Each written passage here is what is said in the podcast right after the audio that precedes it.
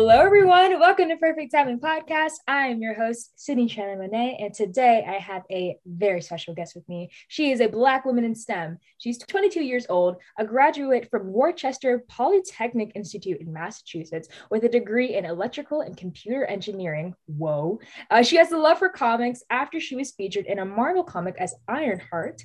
Uh, she's the creator of her project Bear Hug that sends hugs around the world and a member of the Zeta Phi Beta sorority and the National National Society of Black Engineers, aka NSBE. I want to introduce you all to the beautiful, the wonderful Miss Noelle Morgan. Welcome to the show. Hi. Hello. Thank you for How are you doing this fine day?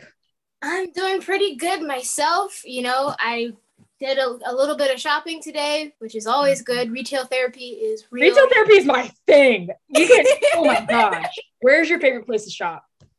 Um, I'll be honest, this is really terrible, but well, I like to shop at like hobby stores, very specific, like to the types okay. of things that I'm trying to make and stuff. So it'll probably be like 3D printing supplies or, or oh, Okay, so yeah, yeah. I thought we were going like the clothing route. You know, I, am a good Zara girl. I love shopping Ooh, at yeah. Zara. Um, yeah. but I guess for arts and crafts, I love nice Michael's trip, maybe the Joann's. Yep.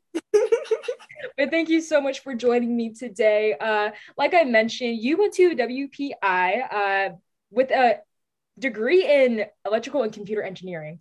I don't even know how to like define what all that entails. So why don't you like go through your journey? You know, with why'd you choose WPI and just how you got into engineering as a whole? Yeah, okay. So if we want to go into how I got into engineering as a whole, that is a much longer story. Um, but yeah, sure. so I got into engineering because of a really great science teacher I had in what I want to say I was nine or so or 10 when I had the science teacher, and he invited me to join a robotics club um, that my school had. They had a they were starting a first Lego League team, um, and I was kind of invited to join. And at the time, I was like very shy and small, uh, so like you know it was a little nervous, kind of you know getting into it. But I soon very quickly. Uh, found my stride uh, when I got to program uh, the robots that we were building out of these little Lego kits that pressed together and then they moved mm-hmm. with their little motors. It was adorable. Um, and so I really enjoyed the work that I did in first Lego League and then was on a mission to continue doing that throughout the rest of my entire educational career. Um, including like uh, when I transferred to my middle school, I started a robotics team there um, and led that there, uh, as well as you know continuing to be crafty and stuff. When I went to high school, I was a captain or a co-captain all four years of my high school career um, because I was kind of really that into robotics. Like I was the robotics kid at the time. right. um, but my passion for electrical and computer engineering really kind of peaked when I was introduced to a an, a development kit called the Arduino. Um, what's really excellent about the Arduino, it's a circuit board that's like the size of your palm that you can plug into with a USB, and it's got software that you can write code for, um, and all sorts of fun sensors that you can plug into it. Um, and what's great about the Arduino platform is that it takes electronics, which historically have been complicated and hard to get into, and mm-hmm. nobody wants to teach you. It takes all of that and makes it dead simple. Um, and that was kind of what got me into this thing. I discovered embedded electronics. I discovered, you know, microcontrollers and all of the fun things I can do with that, developing products based on them. Um, and I, you know, kind of took off with engineering through there. Um, mm-hmm. I went to WPI specifically because in part to my fascination with robotics, especially the robotics competition that I was competing in at the time I was applying to college.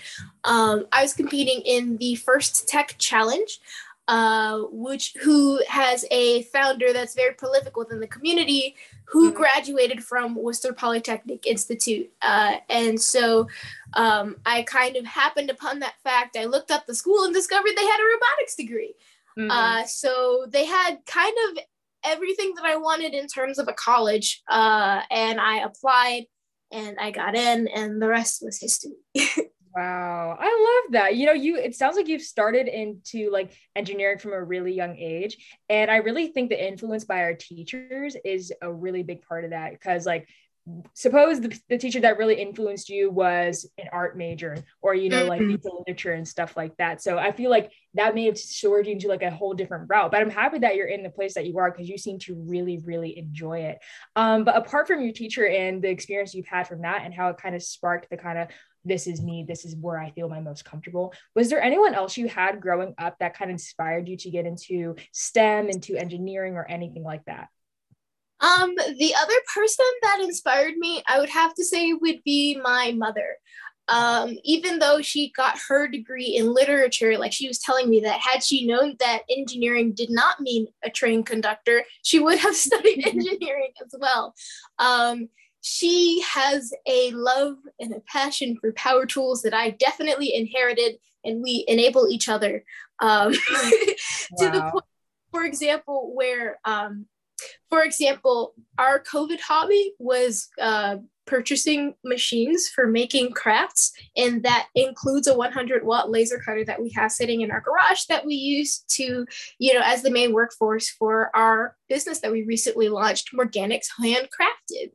Um, So we use that to decorate housewares and all sorts of other fun projects that you can do with a laser. Like it's kind of crazy the amount of things you can do with a CO2 laser. You wouldn't think, but okay. now you can draw on all your favorite products. You can draw on clothing, you can cut fabric, you can cut wood, acrylics, you know, papers, foils. It's really great tool for making precise cuts. Mm-hmm. I'm going on a tangent here. You're good.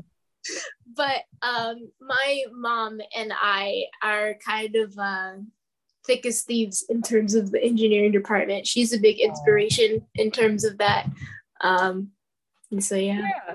That's awesome. Moms are a big thing here on my podcast. Whenever people, whenever I ask the question, "Who is your biggest inspiration?" Almost nine times out of ten, it's their mom. And you know, yeah. myself, she's sitting right here, lady of my life. Um, just always you know having my back and things like that. But you mentioned this whole organization that you all created. Give me the backstory. I want to know like what what's that about and what you guys are continuing to do with it. Yeah. So so this whole organization, are you referring to Zeta Phi Beta or the robotics teams? The robotics teams. Okay. Yes. So at my middle school, I'm not aware of if the teams are still around um, and such, but at my middle school, um, I started a team because there just wasn't one there already. Um, mm-hmm. There are there already exists a handful of robotics tournaments available for students to compete in. Uh, one, they're usually sponsored by robotics kits, you know, manufacturers that sell robotic systems for people to play around with. Uh, mm-hmm. One such system is Vex Robotics. Um, they usually they're characterized by like green parts and like aluminum bracings and stuff. Um, and they have a robotics competition, which we traveled from Massachusetts to I want to say New York, either New York or New Jersey or something like that, to compete in this competition. Um, and it wound up being uh, me and two other young ladies uh, on the team, uh, and they were some of my closest friends at the time. Uh, and we built our cute little robot, and we didn't win because most of the students there had their parents build their robots. But oh, that's wow. okay. Uh, unfair, but okay. but you know sometimes that's that's life you know you know what it is but you know what i think it's amazing that you were able to you know prove yourself as a like a true robotics girl and you know just being able to build and craft your own type of technology and you know i get to pat myself on the back because i'm currently taking a programming class uh java gets on my nerves. I'm going to yep. say that right now. Uh, yeah. so any tips. Let a girl know because I, I do well in the tests and stuff but uh-huh. some of the concepts are a little bit difficult to me. But like more into that um you know you are a black girl. I'm so happy that you're able to be on my podcast and talk about your experience. I think that you're an amazing representation. But you are a part of NSBE aka the national society of black engineers. You're the finance chair the interim vice president parliamentarian and senator get it yes ma'am um so tell me about this organization and why the message is important to you So the National Society of Black, the mission statement for the National Society of the Black Engineer. I'll get this right. the mission statement for the National Society of Black Engineers is to increase the number of culturally responsible Black engineers who excel academically, succeed professionally, and positively impact the community. Yes, it is something you do have to memorize, um, and therefore it is engraved in my heart. Um, but uh, it is a honestly a wonderful organization that uh, I was really lucky to be able to participate in in my college, and would recommend that any other student, especially Black students who are looking to get into engineering, um, to look into a local NSBE chapter if at all possible. Uh, mm-hmm. It's effectively a network of Black engineers um, who are working on increasing the number of engineers that graduate. Uh, at mm-hmm. its founding, there was only 6% uh, of Black engineers would actually finish graduating. It was ridiculous. Mm-hmm. Um, I want to say it was either that or only 6% of engineers that graduated were Black, something along mm-hmm. that lines. Either way, there was clearly not enough of us passing through the graduation system. And so NSBE was created to facilitate that. So there are programs to assist with inspiring engineering in young kids. There are yeah. programs to assist with high schoolers, getting them exposed to engineering and making connections and, you know, going to visit schools and stuff. There, college is where I was the most active. Um, I was in my local chapter uh, where we did a lot of outreach within the Worcester community uh, to make sure that uh, you know, we ourselves are graduating right. since we in the trenches of getting all of us through to graduation. Um, and the significance of it, you know, was made apparent to the students, you know, especially during the pandemic, uh, where we were told that for a lot of students, we were the only reason why they stayed at WPI um, because of the support that we were given. Giving mm-hmm. um, that wasn't necessarily seen from a lot of other places, especially to usually traditionally disadvantaged youths.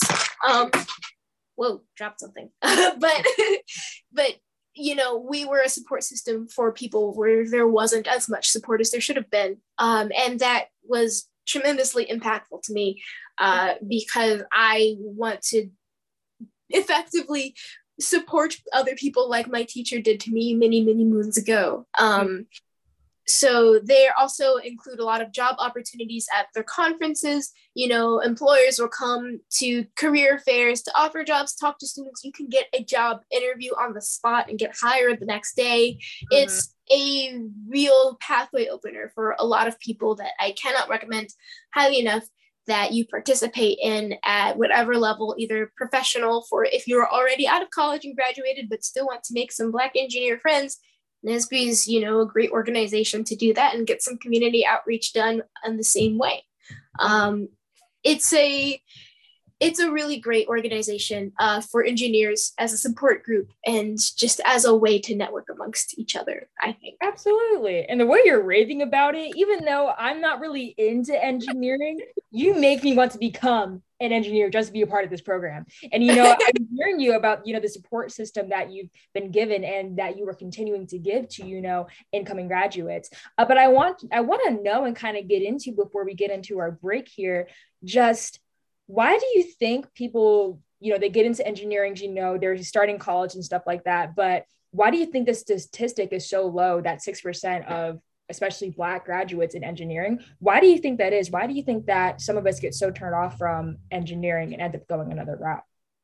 So well the statistic is currently outdated. Um that one was from i want to say like 1960 something. Oh whoa you know, since increased much more, but it's still disproportionate. And mm-hmm. the difference is because well, STEM is hard. Engineering is hard. Mm-hmm. It's already hard enough uh, if you do happen to um, be privileged enough to have all of these resources available to you at the jump.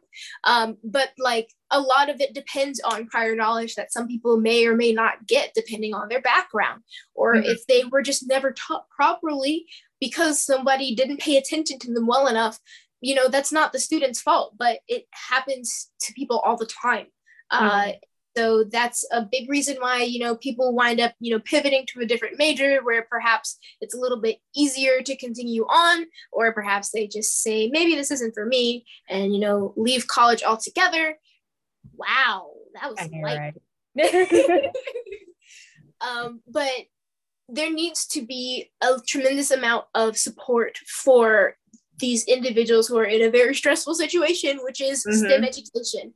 Um, and that's what NSBE tries to provide um, and to increase even more so for all sorts of people. Absolutely. Yeah. And, you know, uh, me, I'm the more I like open up to it and accept it, the more I realize how much I actually really love math. Like, hit me with algebra and I'm your mm-hmm. girl. I'm doing trig right now. I love it. It's my favorite thing. But That's- you know, like you were saying, STEM is a very difficult pathway to get into, which I think is why they're starting to get kids into it at a younger age because they're more yep. open and they're not like, oh my God, what are all these equations? Oh my gosh, what is an engineer? Exactly. They're not already scared about math. Exactly. But thank you so much, Noelle, for joining me this far in the podcast. I'm so excited that you went on the pathway that you are in, and you're just representing a, such an amazing part of STEM, especially as a young Black woman. But we will be right back after this break.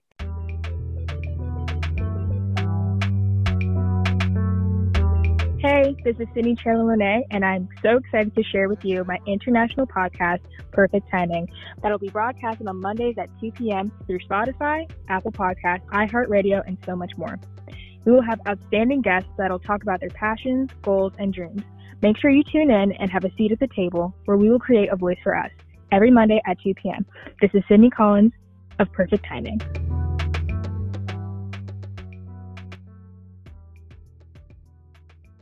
Are you ready to join the billion dollar podcasting industry? If so, Blake's Booth Podcasting Studio is ready for you.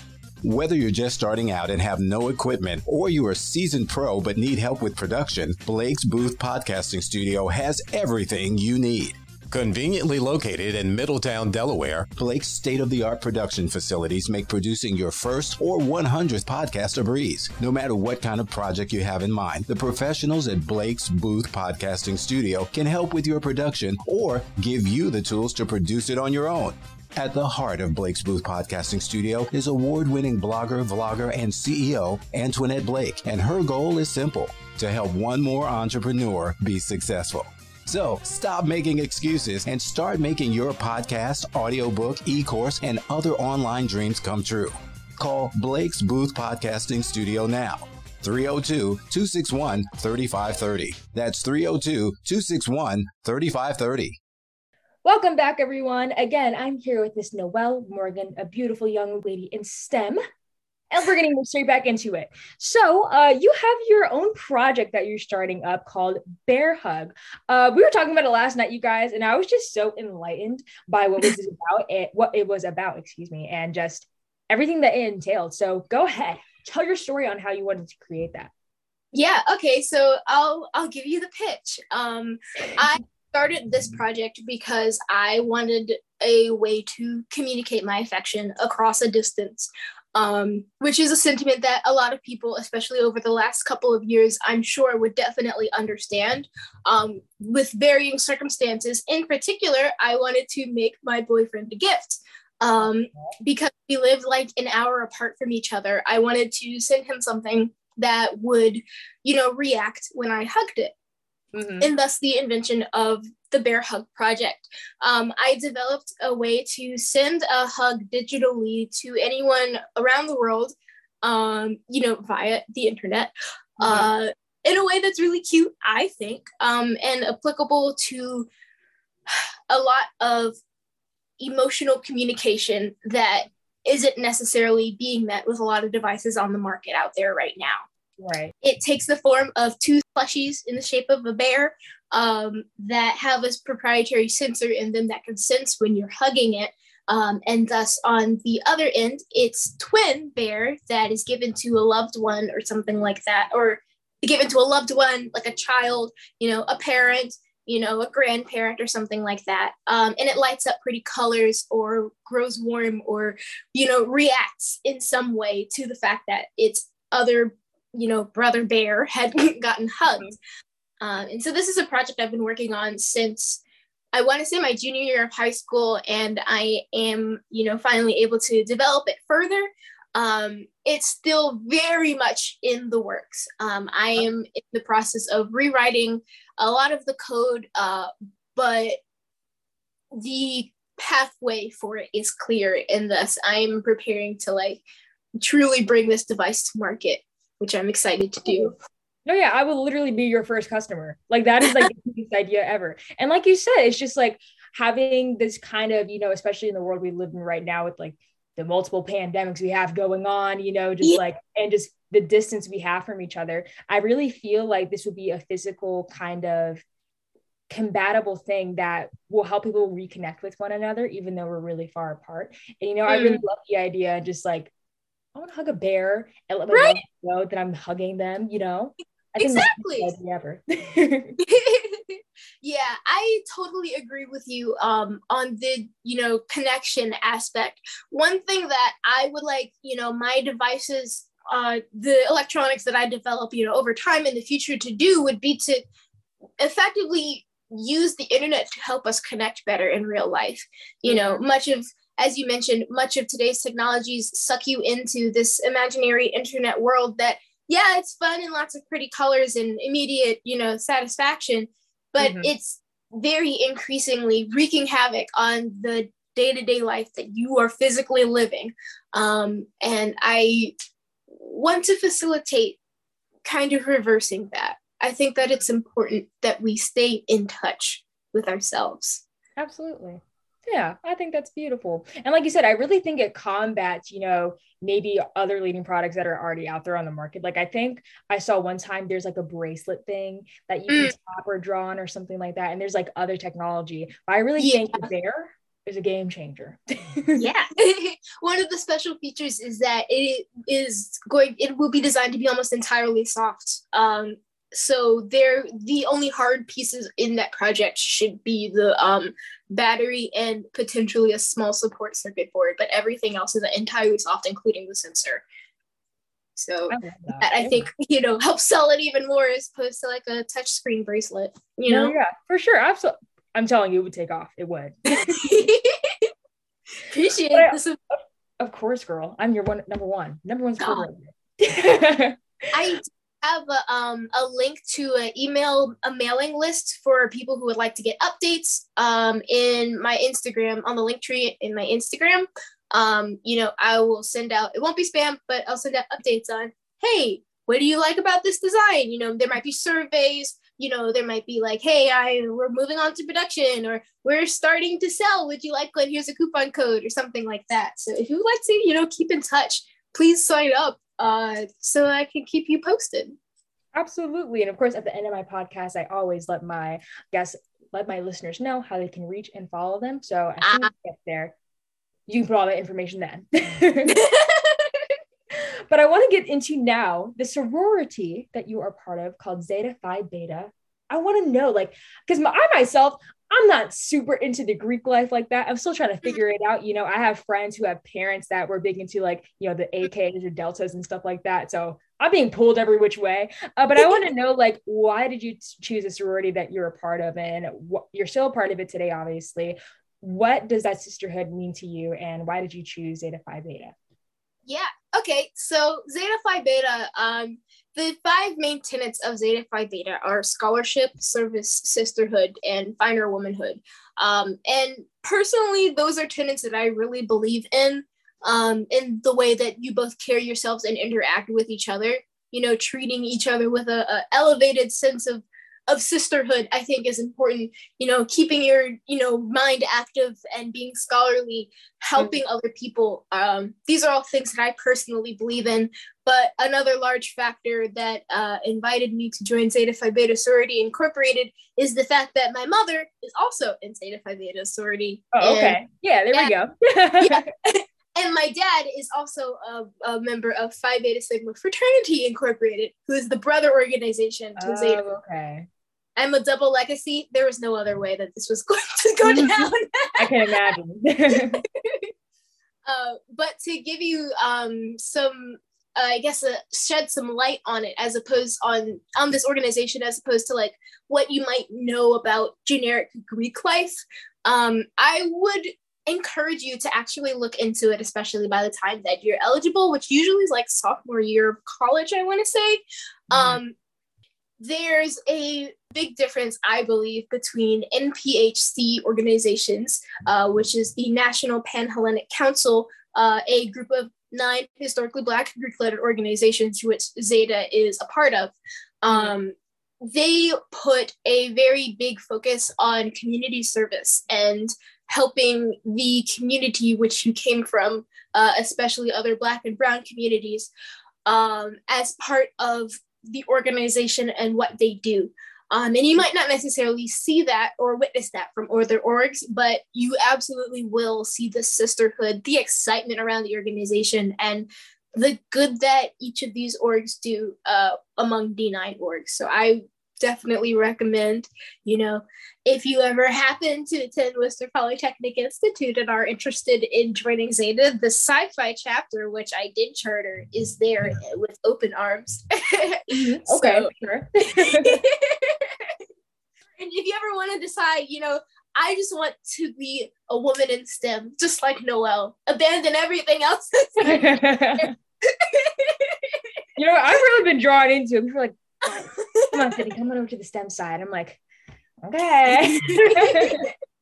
so I might there are lots of opportunities to mix STEM with communication. So like, don't be shy. oh, no, yeah. Like, see, this is why I have my podcast so I can connect with STEM and all other parts. So I'm using my mm-hmm. talents in communication to talk about things like STEM. You know, so it's yeah. a good but I want to get into now uh, how you were recognized by Miss Shawnee Yancey and you were featured in a Marvel comic. Hello. Yes. I know my Marvel fans right now are absolutely screaming. Like that, I, am sure they are. Um, but how did you learn about Ironheart? Like who she is, her backstory, and how did the exposure open up a platform for you?